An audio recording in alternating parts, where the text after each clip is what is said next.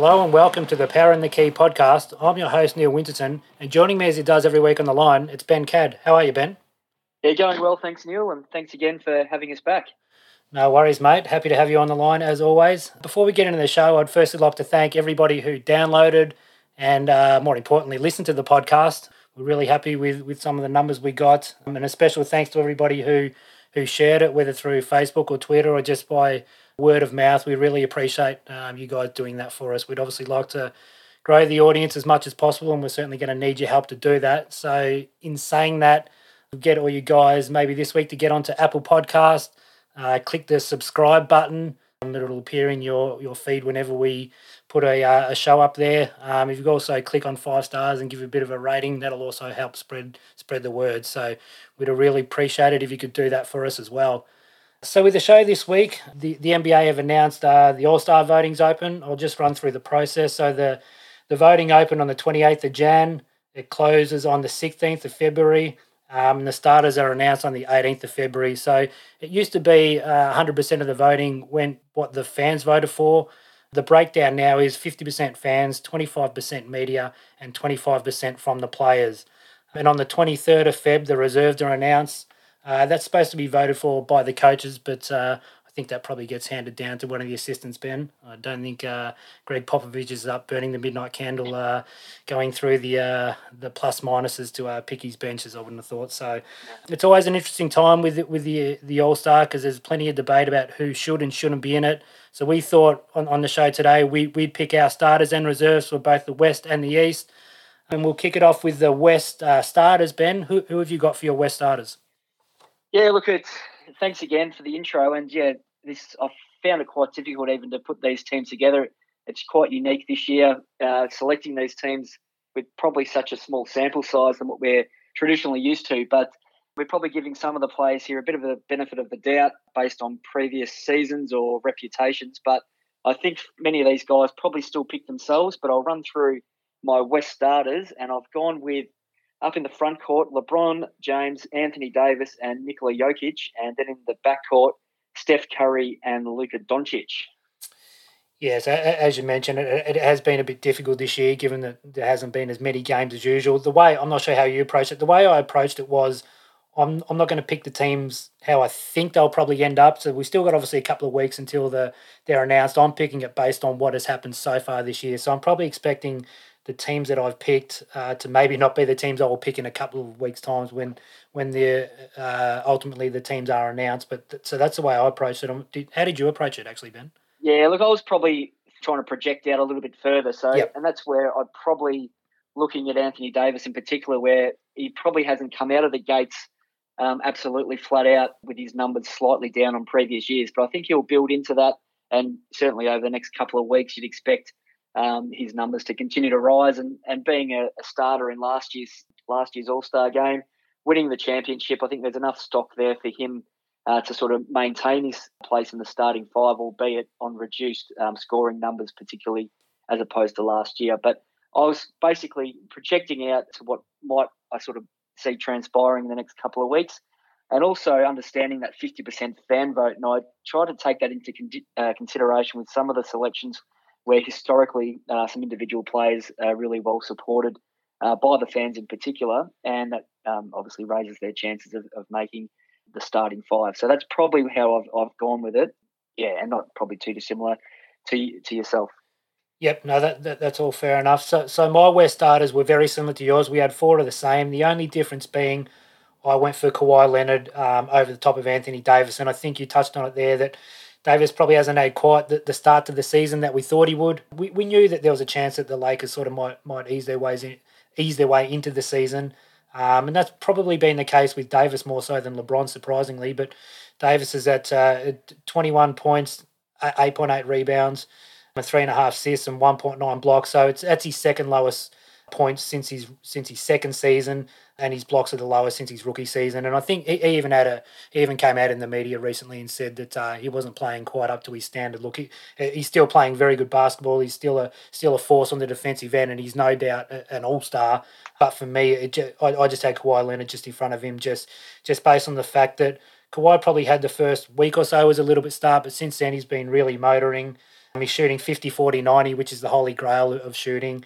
28 PER, which is a career high. So that, that, that, that got his nose in front of me for Anthony Davis. Who, who have you got as your reserves? Uh, so for my reserves in the Western Conference, I start off with the Utah double of Rudy Gobert and Donovan Mitchell. I really felt that the Utah Jazz really needed to be rewarded for their hot start to the season. But Damian Lillard coming off the bench, and he was probably the other contentious one for me from a starting five point of view, and, and certainly after what he did to the Chicago Bulls today. Your, um, your Chicago Bulls? Yeah. it does seem ludicrous to, to have to leave him out, but um, he's been a bit of a perennial bridesmaid in All Star voting in the past, and he, for me, he just misses out on an All Star starting nod again. Just just um, just on that, sorry to cut you off, Ben. Um, so th- so that was that was a difficult one also for me between between Curry, Doncic, and and Dame. What what was it in the end? Who, who was you at that last spot between for you, and what was it in the end that sort of tipped whoever that was in favour of Dame? Oh, look, I thought initially earlier in the season, Luka's numbers probably um, just cemented him into that into that starting lineup. Again, he's I, I, I look at the the previous year's voting where his voting numbers were just extraordinary last year, and it really cemented himself into that starting lineup. And Probably helps when you got a whole country voting for you, doesn't it, Ben? Well, it certainly does, and, and there's nothing to suggest that's going to change this year. I mean, the Dallas Mavericks are, are really struggling at the moment. I think they've lost five on the trot. Yeah, look, and that could come into play in a couple of weeks when these things are actually decided. But for now, I, I have him in.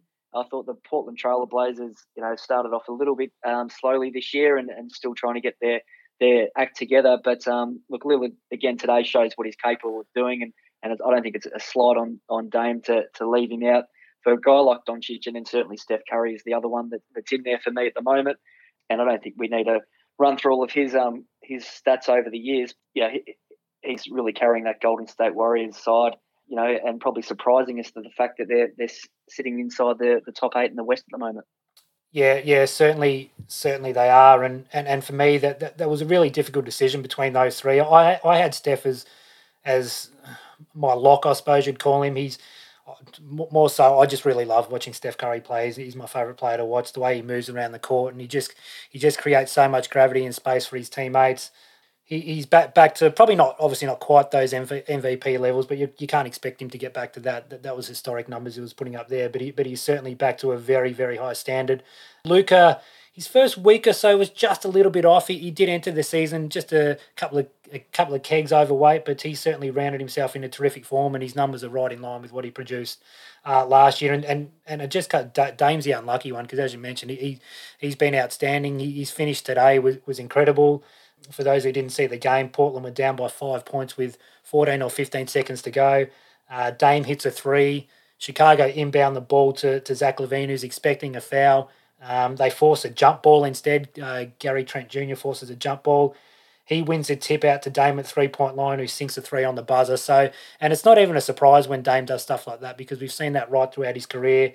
He's so clutch. He's hit big shot after big shot when it matters, and yeah, look, he, at the moment he could be the unlucky one. Not that it really matters when, when everybody sort of lines up your Hall of Fame credentials. They just mention how many All Star games you made, not how many times you started. But but he, there's, going to be one of those three. I'm not sure who it's going to be, but who, whoever misses out of those three are going to be extremely unlucky not to be a starter.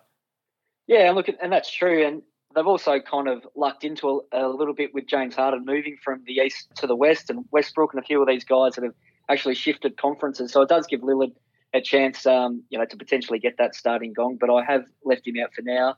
So in addition to Gobert, Mitchell, and Lillard, my other reserves are Paul George and Kawhi Leonard from the Clippers, and then I've rounded out with Zion Williamson and Devin Booker as my last two reserves. Okay, so so yeah, we, we've got very similar there. I've obviously got Dame as well. Paul George, who's had a fantastic season. Uh, season. Anthony Davis, as we've already spoken about, has been really good. Utah Jazz are on a on a 12 game winning streak, so that they deserve a couple of All Stars. And Donovan Mitchell's been fantastic, and Rudy Gobert's been defensively as good as he always is, and, and always provides that verticality um, offensively for him. Uh, the last two spots for me is, uh, are where we differ. I've gone for Shai Gilgeous-Alexander uh, from the Oklahoma City Thunder and CJ McCollum. So uh, for you, Ben, with uh, Devin Booker, what, what was the sele- what was the thought behind the selection there? Um, again, it's probably slightly sort of looking back to last year and what he performed in the bubble. It's just absolutely outstanding. And I know that doesn't count for everything, but the Phoenix Suns have uh, jumped out of the blocks really well this year. They're 10 and 8, sitting in the sixth seed. And that's a really sharp rise for, for a club that's been out of the playoff picture for a number of years. Understanding that they've had some increased help with Chris Paul coming into the club and Jay Crowder and the improvement of, of Ayton. But uh, for me, Booker has been the linchpin of that side uh, for a number of years now. His scoring numbers are slightly diminished, but we did expect that probably to happen with the increased help around him. And for him, I think that's a real positive.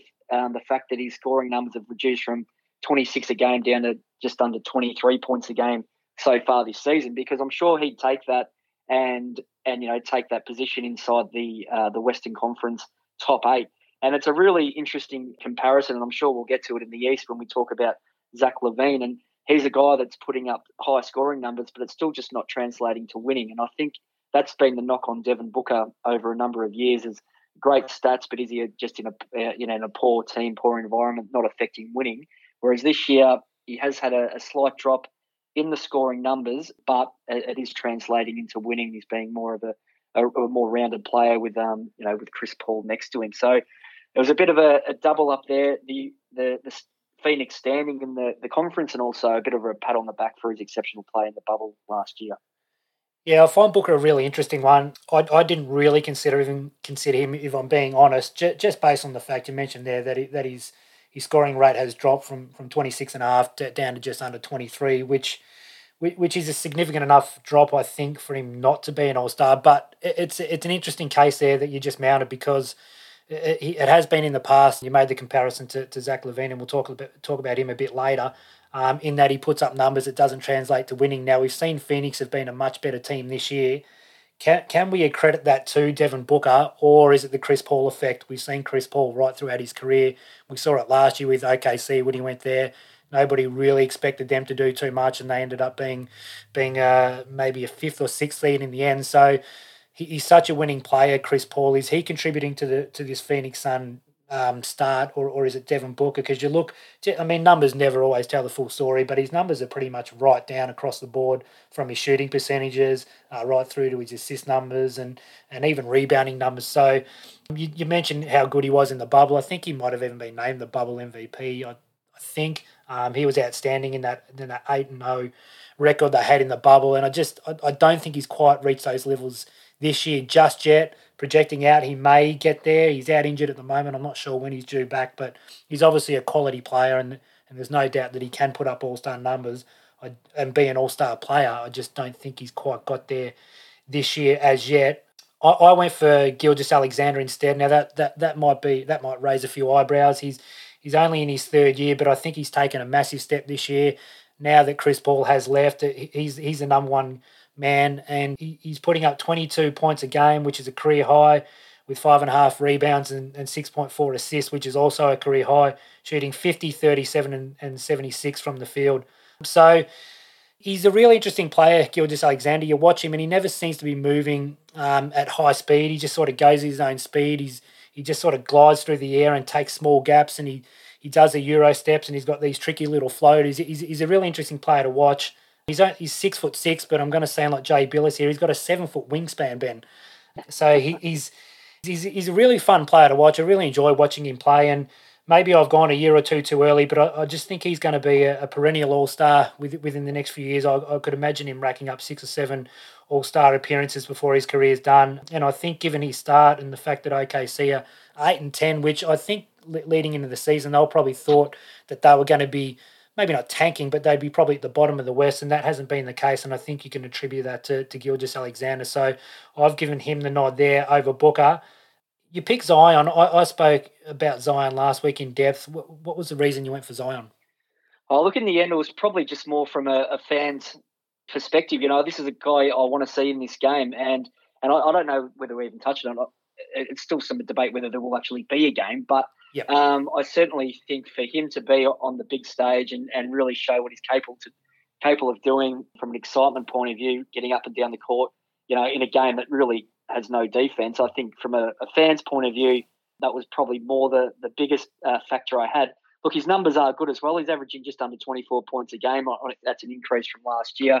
um, and his rebound numbers have increased from six and a half up to seven and a half. So I think there's been a natural progression as well. And I think if you lined up him versus Brandon Ingram from a Pelicans point of view, where Ingram was an all star last year, I think Williamson probably has had the better year so far. And, and not to say that the, the Pelicans, you know, automatically deserve to have a, an all star in, in the in the game. I just think Zion brings a lot to the game, brings a lot to the table from an entertainment point of view, and his numbers are there to back it up. So that's why I, I slotted him into the pretty much that 12th position.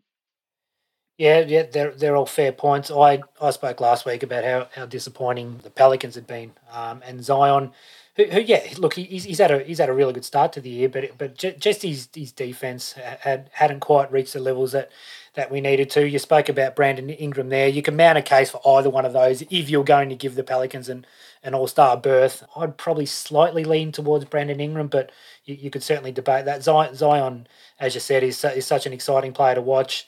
We don't know if there's going to be a game. I think the NBA are trying to get one across the line just because it it'll certainly um, create a bit of revenue for them. But there has been some pushback on that from from some players and, and certainly media and people around the country, given the state of, of the United States at the moment. So we'll see what happens there. But um, I, I understand where you're coming from, Zion, because he's such an exciting player to watch.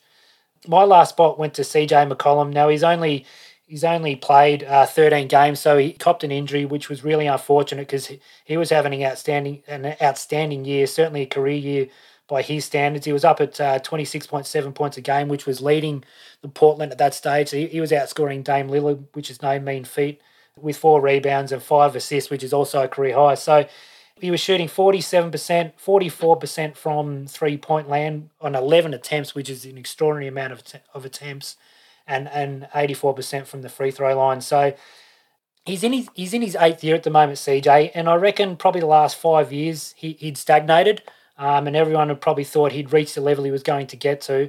Now, it's only a small sample size. I, I realise that given he'd only played 30 games to start the year, but to jump up and come out the gates the way he did at the start of the year, as I said earlier, I, I picked the team for what's happened so far. I, I think he's probably not going to make it once, once all said and done because I, I think he's still a while out from coming back and the 13 games won't be enough. But I, I thought he deserved a bit of a mention here because he'd had such an outstanding start to the year.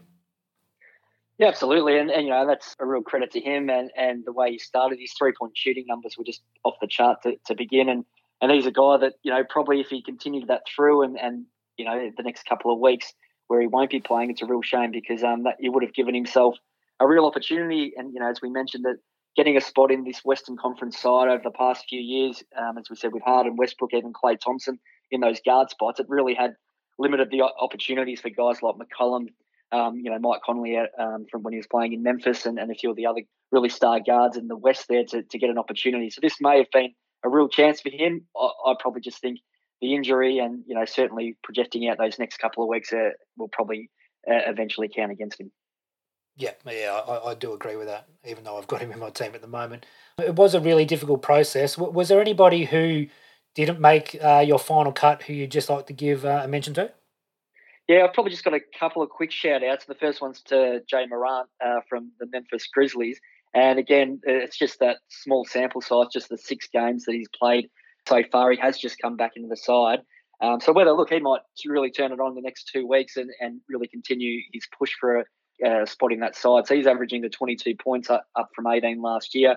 And, you know, the Memphis Grizzlies, to their credit, and a lot of, they've done a lot of this work uh, without Morant in the side, you know, sitting in the fifth seat. So um, I thought he was one that potentially, you know, could have really given it a shake. I don't think he's going to get there just on the small sample size as we discussed. Just, sorry, mate. Sorry to cut you off. Just on Ja Morant, I agree with you. He, has been outstanding when he's been on the court, as he was last year, leading a team who, who finished eighth before they went into the bubble. So they're a bit unlucky not to make the playoffs. Here's an interesting one for you.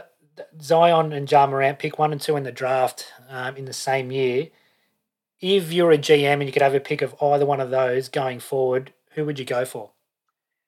Oh, look, that's a great question. Look, I'm probably still going to give it to Zion just at the moment. Um, I'd like to see it, you know, another year of, of Zion's progression and whether he can really use his body to start dominating uh, teams in the NBA. But I think at this stage, I, I think Morant has certainly probably shown he's got maybe a higher upside potentially. But I think I'll just stick with Zion at the moment give him the benefit of the doubt.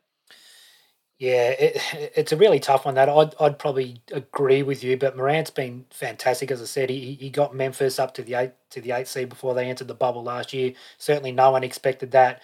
We've seen him at where they differentiate between each other is Morant can actually have the ball at the end of the game, where I'm not sure Zion can. We, we've seen Morant quite a few times finish the game off and get Memphis across the line, and he's we, we talk about Zion being exciting to watch, but Morant Morant is fantastic to watch. Some of the alley oops he throws down and he slithers into the paint and uses the board. He, uh, he could be just as exciting as Zion. So it's really, really close. Going into that draft, it was it was certainly uh, touted as a Zion draft, but I think Morant sort of closed the gap a little bit, albeit I think Zion's probably still got his nose in front.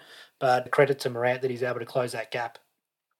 Yeah, absolutely, and you know, I think they'll go down. You know, if they continue this trajectory, that you know, two two great selections at one and two. So the other player I was just going to give a shout out, and it's probably more of a my own fantasy team uh, homer pick here, is uh, Christian Wood, who's come from the Detroit Pistons to the Houston Rockets this year and has really, um, you know, almost setting the, the league on fire, averaging 23 and a half points and nearly 11 rebounds. Just the 13 games, he did miss a couple of games through the middle there, but um, the Rockets are on a five game tear at the moment. They've, they've had the number one defense since Harden left. So his numbers are really um, jumping off the page. And I, you know, again, as we discussed with SGA from Oklahoma City, it might just be a year too early. But you know, if he can continue those type of numbers, he'll, he'll be an all star. There's no doubt about that at some stage in his career.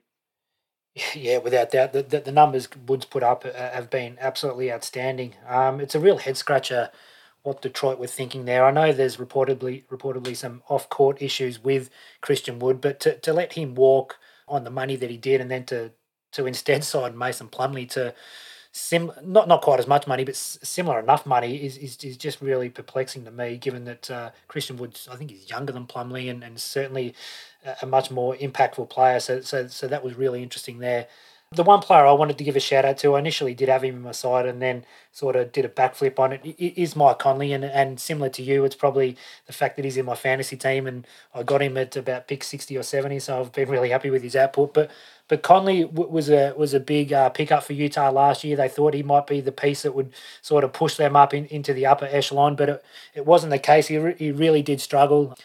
Uh, the, the chemistry with Rudy Gobert wasn't quite there. Um, he was used to playing with a pick and pop center, given that he played with Gasol and Zach Randolph for so many years, whereas Rudy Gobert more is more a pick and roll. So took him a little bit of a time to adjust. In the back half of the year, he started to come good, and, and that has certainly continued continued this year. So just wanted to give him a bit of a shout out because I thought he's, he's had a really good year. He's hitting he's hitting the three point uh, at at forty one percent on on seven point one attempts a game too. So so that's certainly valuable, and, and and he's one of the main reasons that Utah have been off to such a such a good start. So we'll move over into the East now, Ben. Uh, who have you got as your starters there? Okay, so we'll start in the uh, front court again, and I think these three guys probably just about locked themselves in across the board here. So I've got Giannis from Milwaukee, Kevin Durant from the Brooklyn Nets, and Joel Embiid from Philly. And then in the back court, this is probably where the, the, the debate will come from. I've got Bradley Beal, the league's leading scorer from the Washington Wizards, and Trae Young from the Atlanta Hawks as my starters. Yep. So yeah, we've got four of the same with, with Giannis, KD, Joel Embiid, and Brad Beal. I don't, I don't think there's any debate about Brad Beal being in there, despite the fact Washington have been off to such a poor start. As, as you mentioned, he's leading the league in scoring um, putting up good percentages as well. So, despite the fact you do like to reward the teams that are winning, Bradley Beal would, would be extremely unlucky not to be, if he's not a starter, certainly in the game. And he, he didn't make it last year, which was ridiculous. And he didn't make a, an All NBA team as well, which is probably a bit contentious. But uh, he, he'll certainly be in there this season. Where I went different from you, I, I went for Jaylen Brown over over Trae Young.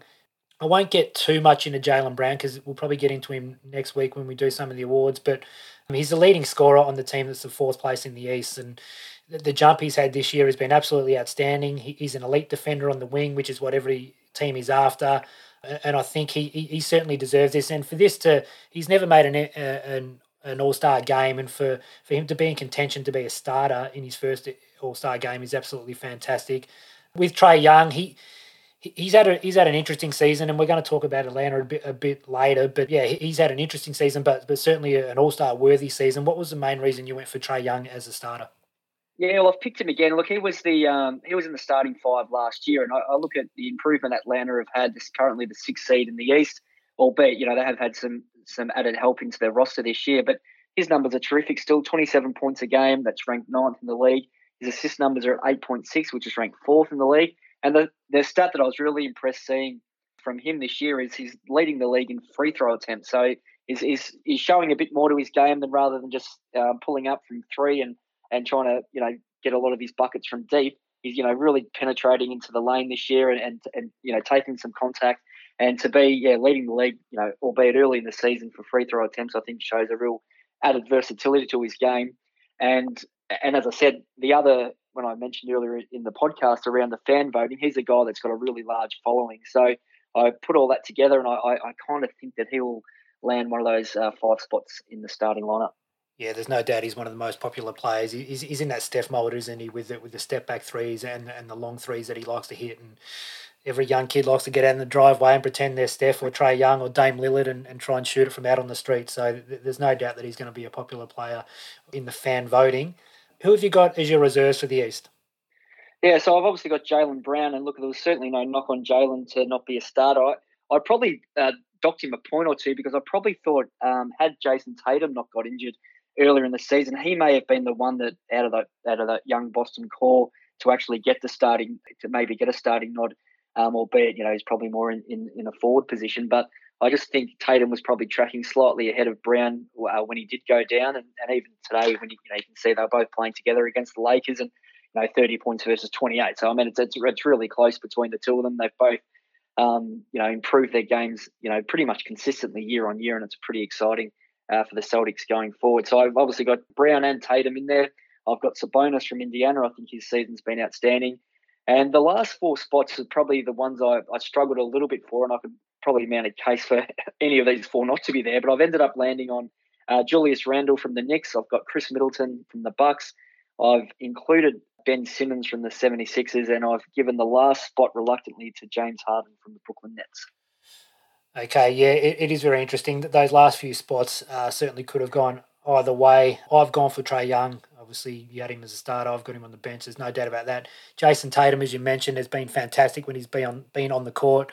Uh, j- just missed a few games there, so that that sort of that was the reason I sort of leaned for Jaylen ahead of him.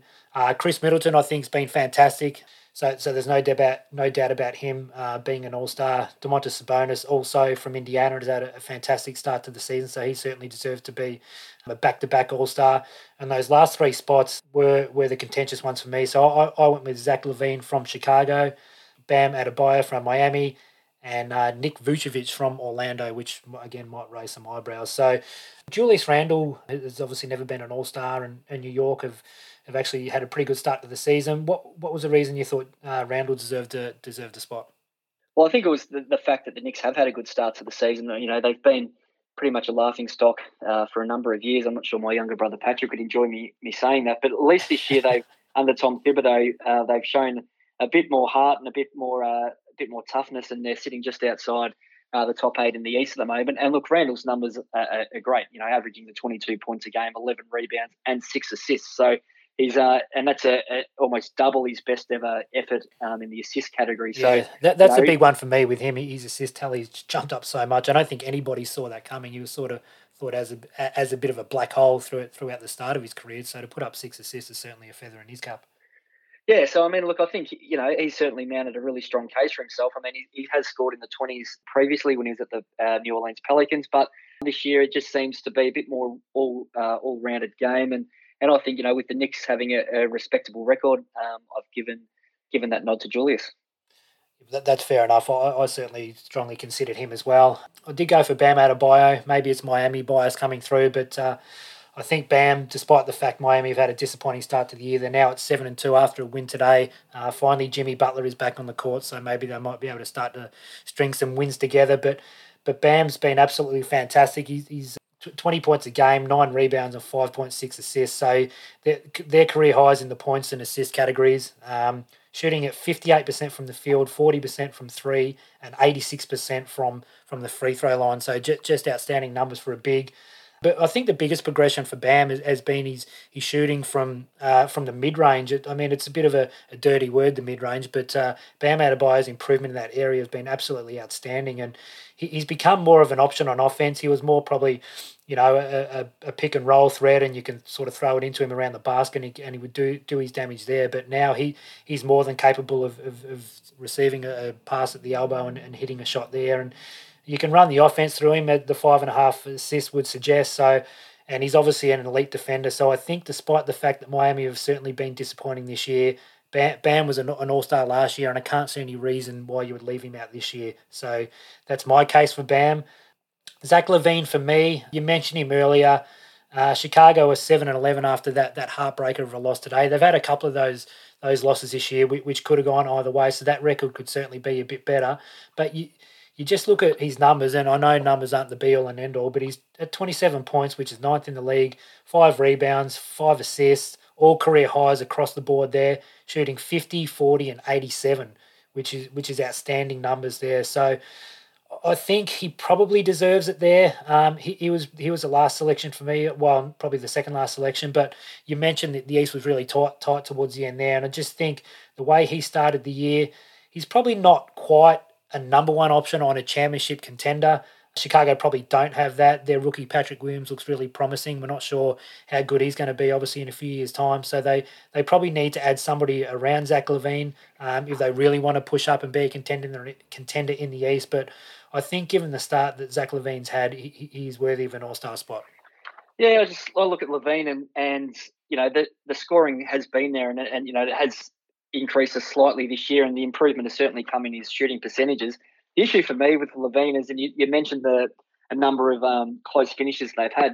He just hasn't been able to really close out any of these close games. They lost four games in a row on the Western Conference road trip by a combined eleven points, and then and then they've obviously lost today um, on the buzzer as well. So he just hasn't been able to close out um, any of these big games. And as you mentioned, is you know currently the Bulls' number one option on offense he really needs to, you know, help put some of these games away for the Chicago team. The other problem I've got with him is the turnovers. Now he's currently the second in the league in turnovers, and he's not even a point guard essentially. So uh, he doesn't have the ball in his hand as much as probably Coby White or a few of their other playmakers. But to be second in the league in turnovers is a concern. His assist to turnover ratio is 1.19. I heard somewhere that he'd had 90 assists for the year and 70 turnovers. So that's um, a pretty startling number uh, for a guy that you you know you're looking to create the offense.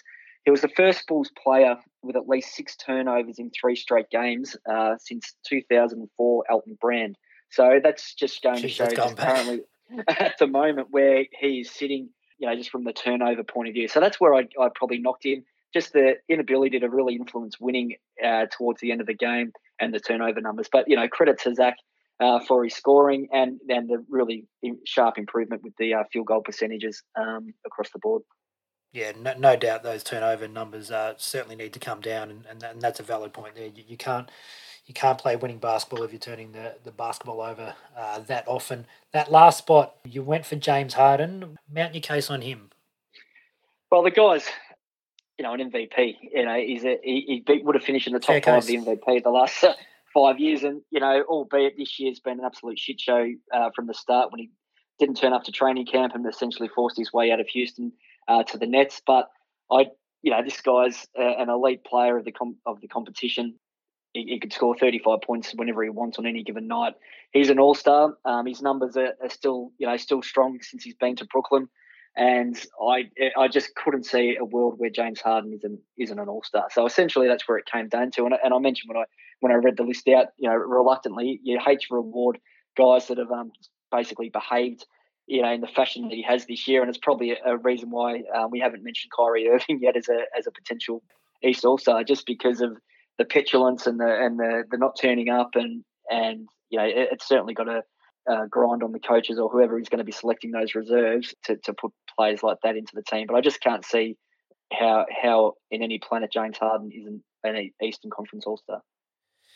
Yeah, look, I, I did say that I that I'm I'm picking the team based on what's happened now, and that is the main reason. I think once all when all is said and done, he'll be there. But I just I just couldn't reward him. I couldn't bring myself to do it.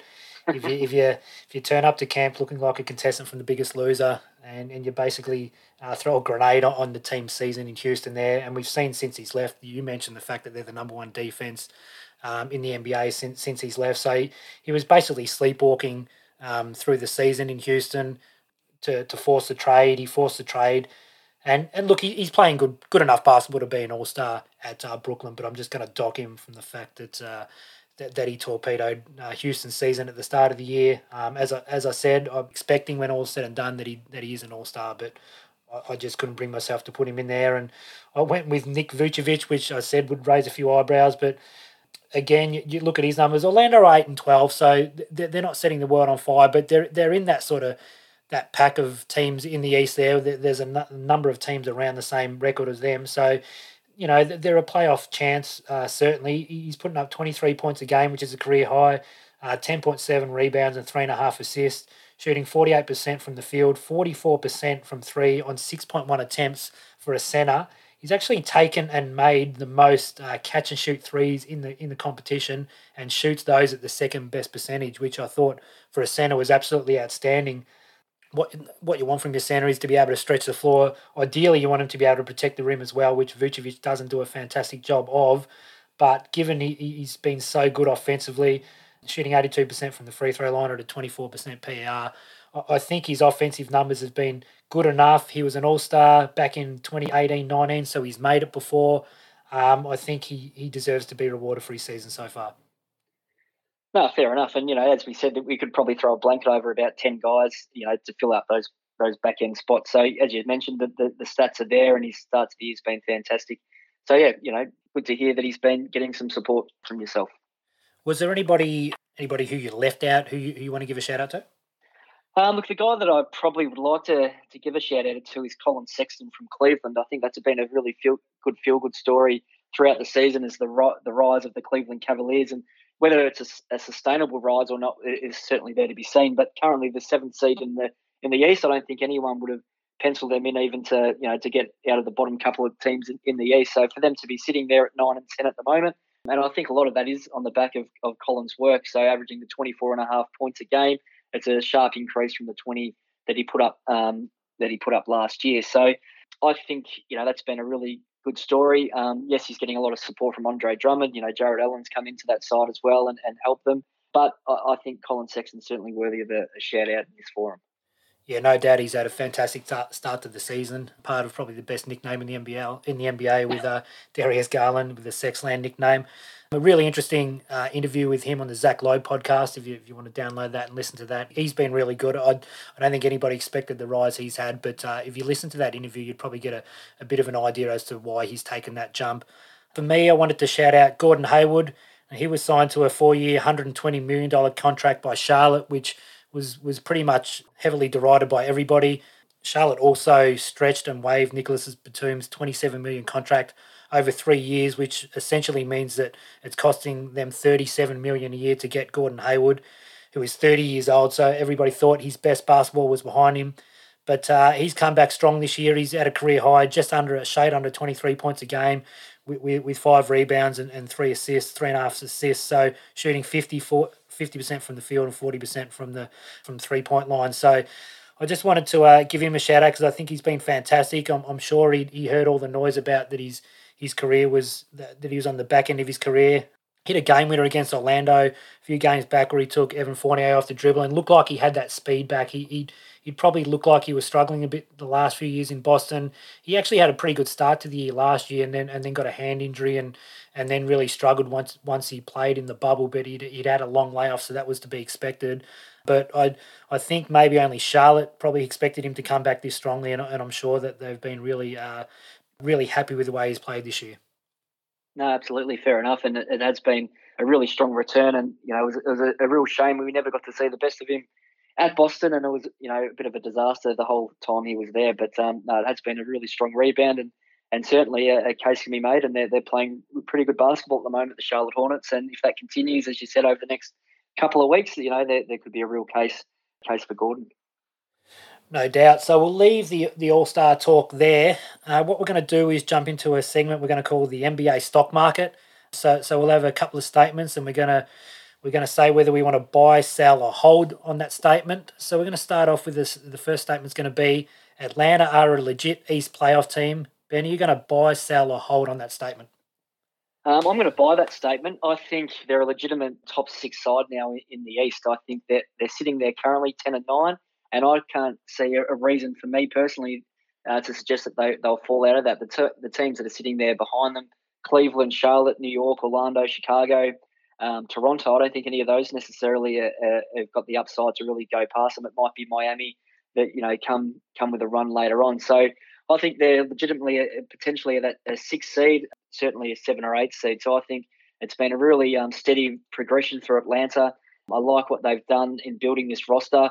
You, you, think back to when they did draft Trae Young in that trade where they basically gave up the rights to Luka Doncic and and and the, the flack that they've taken um, as a result of that. If Trae, as I've suggested, is going to be a, a, second time All Star starter, then that's certainly nothing to be to be sneezed at. Albeit, you know, we think Luka Doncic is a, um, generational player all the same. But Trae's starting to affect winning. There was a concern whether it was just going to be another one of these high stats bad team guys. But I think the the roster that um, Atlanta is slowly building to building out is um, is sustainable. They've uh, what they did in the off season, bringing some real uh, veteran help with Danilo Gallinari and Bogdan Bogdanovic, Rajon Rondo into the side, and certainly um, balanced them out. And then just the um, improvement that we're seeing out of DeAndre Hunter this year in particular. Cam Reddish is, is improving as they go. John Collins potentially has been the guy that's flattened out a little bit, but you know still playing a, a serviceable role. And and the, the guy that's really standing up for them from a statistical point of view and, and really anchoring the defense is Clint Capela. So he's coming in averaging thir- uh, 13.7 points and 14.5 rebounds and really taking the taking the heat out of um, John Collins having to play the five uh, for longer stretches. So I think what they've got is um, is real and, and, and can certainly maintain that position in the East. One thing when you're looking at, at the roster and you're, you're, you're running your eye down it, they've currently got six guys averaging – over the 10 points. That's Young, Hunter, Collins, Huerter, Capela, and Reddish. And then two other guys averaging 9.9 points in Gallinari and Bogdanovic. Now, Gallinari's only played the seven games and Bogdanovic only the nine. So there's really an upside there and improvement. They could have eight guys averaging over 10 points a game. So that's really uh, sharing that load. Um, Trae Young doesn't have to go off for 40 points every game, and albeit he did that today. But I just think there's a real, um, real balance around the roster. There's a real purpose in the way that they're playing and the numbers overall are kind of backing that up. They're ninth in offense and 11th in, decent, in defense. So for me, um, I'm buying the fact that they're a legitimate East playoff team. Yeah, I totally agree with that. I'm also buying that.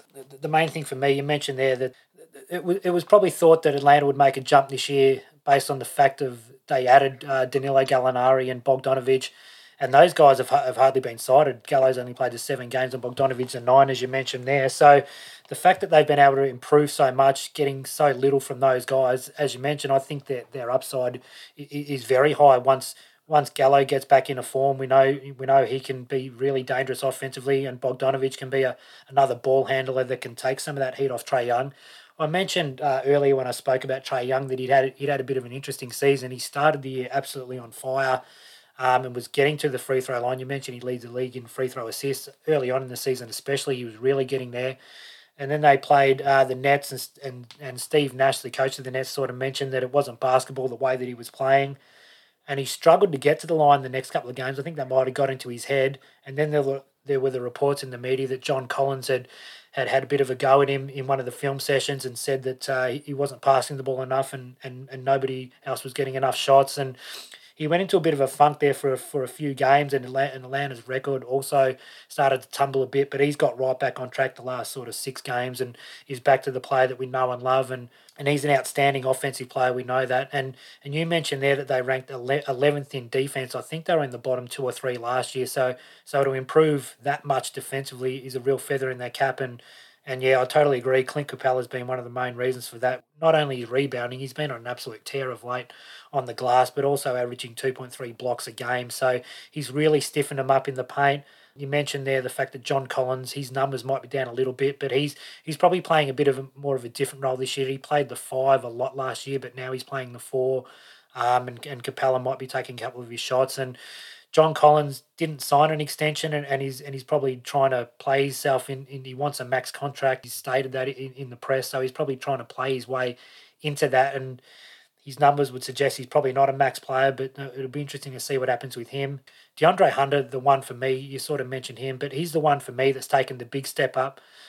Travis Schlenk, the GM, uh, copped a bit of heat when when he drafted DeAndre Hunter because he gave up a couple of picks to move up in the draft that ultimately ultimately became uh, Alexander Walker and Jaxson Hayes. He gave those picks up to the to the Pelicans to select Hunter because he was trying to build what they needed. They already had Trae Young, uh, Huerter, and John Collins, so they were looking for for a wing type player. When he drafted DeAndre Hunter, a few, a few of the draft experts, I'm not going to pretend I'm one of those, but a few of the draft, draft experts did say that maybe he was reaching and that Hunter might have been available at the selections he already had, but he was confident enough to to move up and take him. Now he didn't set the, the world on fire uh, in his rookie season, but he's taken a massive jump this year, up to the 17 points a game and, and five and a half rebounds, shooting 51% from the field, 36 from, from three, and 87 from the from the free throw line. So, and, and he's a really good uh, wing defender as well. So he's exactly what every team is looking for: a young wing defender who can also contribute on the on the scoreboard as well. So, all credit to Travis Schlenk for, for having the for having the courage to to part with those picks to move up and get the player that he wanted, uh, and and it certainly panned out for him. Yeah, and I'm not sure that they're finished um, making moves either. They own all of their first round picks going in for the next three or four years. Uh, you know, obviously these high high talented young players. So you know, you just wonder if you know if a Bradley Beal opportunity may present itself, they might just have the the draft the draft assets and the young talent um, that you know could could be an attractive proposition to a, a team like Washington or you know that, or any other disgruntled stars that make their way. You know, so they've put themselves into a position from a cap point of view, a draft asset point of view, and also the fact that they've got um, some really attractive young young players on this roster. Yeah, no doubt they're in a very strong position going forward. As you said, you, you mentioned there with the draft picks they have available, and they, and they could have some of those young players that uh, could allow them to get into one of those blockbuster trades. So, uh, a really uh, exciting and bright future for the Atlanta Hawks. So, the, the second statement we'll, we'll play the NBA stock market with is Philly are the team to beat in the East. Are you buy, selling, or holding that statement, Ben? I will be holding that statement. Um, I certainly, I, I was probably erring more to the sell uh, point of view, only in, in respect to what we've seen from Philadelphia in previous years. But I'll give them the benefit of the doubt, you know, with a new coach, new executive, and um, obviously a new roster this year to wait and see what these guys are going to do at the pointy end of the season. Obviously, it's a really encouraging start to be sitting uh, atop the Eastern Conference at 14 and 6. But for me, the concern is, is probably centered around Ben Simmons. And I, you know, it's a bit of a contradiction considering I, I named him as one of my all stars. But I just still question him as the you know the second banana in this team, and it's almost to the point where Tobias Harris is almost probably being viewed in, in that light um, in front of Ben at the moment. His obviously his playmaking, his rebounding, his you know ability to defend is all at a high level. But just watching the game that they played against the Lakers uh, the other day, which they hung on to and won with a Tobias Harris um, jump shot at the end, you know, it, really is going to come down to whether Ben Simmons has got the propensity to, to take some shots down the stretch. He, he just hasn't been willing to to contribute from a shot making point of view in their offense. You know, he, he, can start the game and he comes up, runs the floor, and, and gets on the end of some easy baskets. But when when the when push comes to shove, we really want to see Ben Simmons being able to, um, you know, take a take an important shot and uh, really nearly nearly crucified them the other day when on a couple of possessions he was just just refused to put himself in that position to, to take an open shot and put an enormous amount of pressure on his teammates. And in the end, Harris bailed them out. But so for me, I, I still want to see it in the playoffs against the Bucks and the Nets and the Celtics. I'm probably still not convinced that the depth in, on this team is good enough. They're obviously excited with what they've seen with Tyrese Maxey coming off the bench. Thybulle, you know, plays good defense, but it's uh, pretty much a, a zero on offense. Dwight Howard is, you know, a serviceable backup to Embiid, but you know, if Embiid gets any injury for a sustained period of time, are we going to be confident that Dwight can really step up and, and man the middle for any decent amount of time, or or in the playoffs. Seth Curry and Danny Green as the other starters in the backcourt um, from a shooting point of view um, are, are, playing well, playing their role perfectly. How I'm sure Daryl Morey envisaged it. But you know, Seth Curry can go cold anytime. Danny Green has, has had his troubles in the past as well. So am I banking on these guys just continuing to play at a, a higher level, game in, game out, particularly over seven game series against some of these elite teams in the East. I'm just going to um, hold my chips to myself and um, and just want to see that play out for the time being. Yeah, just on Ben Simmons, and we don't like to take pot shots at fellow Aussies. We like to support him as much as we can. But uh, j- just on him, you, you watch him play and you look at the numbers and across the board, he's pretty much the identical player he was to the to the moment he entered the league. You, watch him play and you can't really pinpoint pinpoint an area that he that he's improved upon since he entered the league. He's probably got better as a defender, so he's certainly an elite defender. But offensively, there's not one aspect of his game where I think, yep, he's much better now than he was the minute he walked in the league. And he and he speaks about wanting to be, you know, an all time great and one of the best players in the leagues. But if you look at, you know, all the other top players in the league, uh, Giannis gets better every single year. Luka made a, a, massive jump from year one to two. LeBron in year 18 is, is shooting a career high from, from the three point land. So he gets better every year. James Harden has got better every year. Steph Curry got better and became a two time All Star when nobody expected that. So all the great players in the league get better every single season. And Ben Simmons is yet to demonstrate that. We, we see the videos he puts out in the preseason of um, of him, you know, hit, hitting outside jumpers and three pointers against guys who are as good as us at basketball, and then he gets out on the floor in an NBA game, and, and, and you said there he, he looks almost scared to, to fail, which if you want to be an all time great, you can't be scared to fail. Michael Jordan and Kobe Bryant and these guys embraced the moment. They weren't scared to fail, and if they missed a shot, they went back in and they they, they, they didn't really care about it. But Ben Simmons looks almost uh, afraid to fail. Do you think he's ever going to take that next step to become an absolute elite player in the league, or do you just don't think he has that desire to do it? Um, look, I, am certainly not a body language expert, but I, I do take uh, quite good notice of you know of the body language of some of these players. And Ben Simmons, for me, I, I just don't enjoy his body language. He's he's stony faced. He doesn't show any expression. You wonder if he's happy or if he's energized or is he or if he's enthusiastic. Does he enjoy playing? Does he not enjoy playing? He, he doesn't give a, a, lot away from a, a, facial expression point of view, which drives me mad when I watch him play. I'd have to give Bill Simmons a call. He's a body la- he's a body language expert. And look, and the, the, look for me, I, I don't see it happening because of, of the shooting. He's just re- refusing to, to take open shots, and until he does that, then we certainly can't put him in that conversation.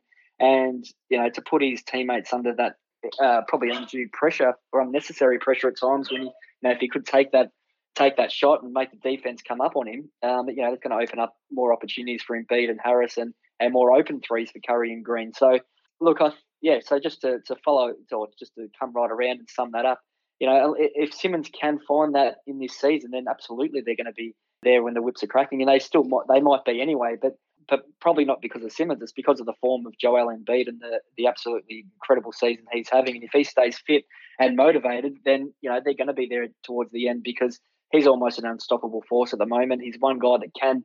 Um, when you look at the Lakers in on, in the West, and if that is the matchup in the finals, then you know Embiid's going to be pretty confident going head to head against Anthony Davis across those best of seven games because he has the size. He he's not scared to shoot, and he'll just keep keep going hard and, and, and taking his chances, providing you know his fitness levels are up to a up to the standard that they need to be. So, look for me, it's, it's all around Simmons. Does he improve? Do they trade him? Um, how does it all shake out? but I'll, I'll just want to wait and see how, how this roster, as it's currently assembled, performs in the playoffs before I anoint them the, the team to beat in the East.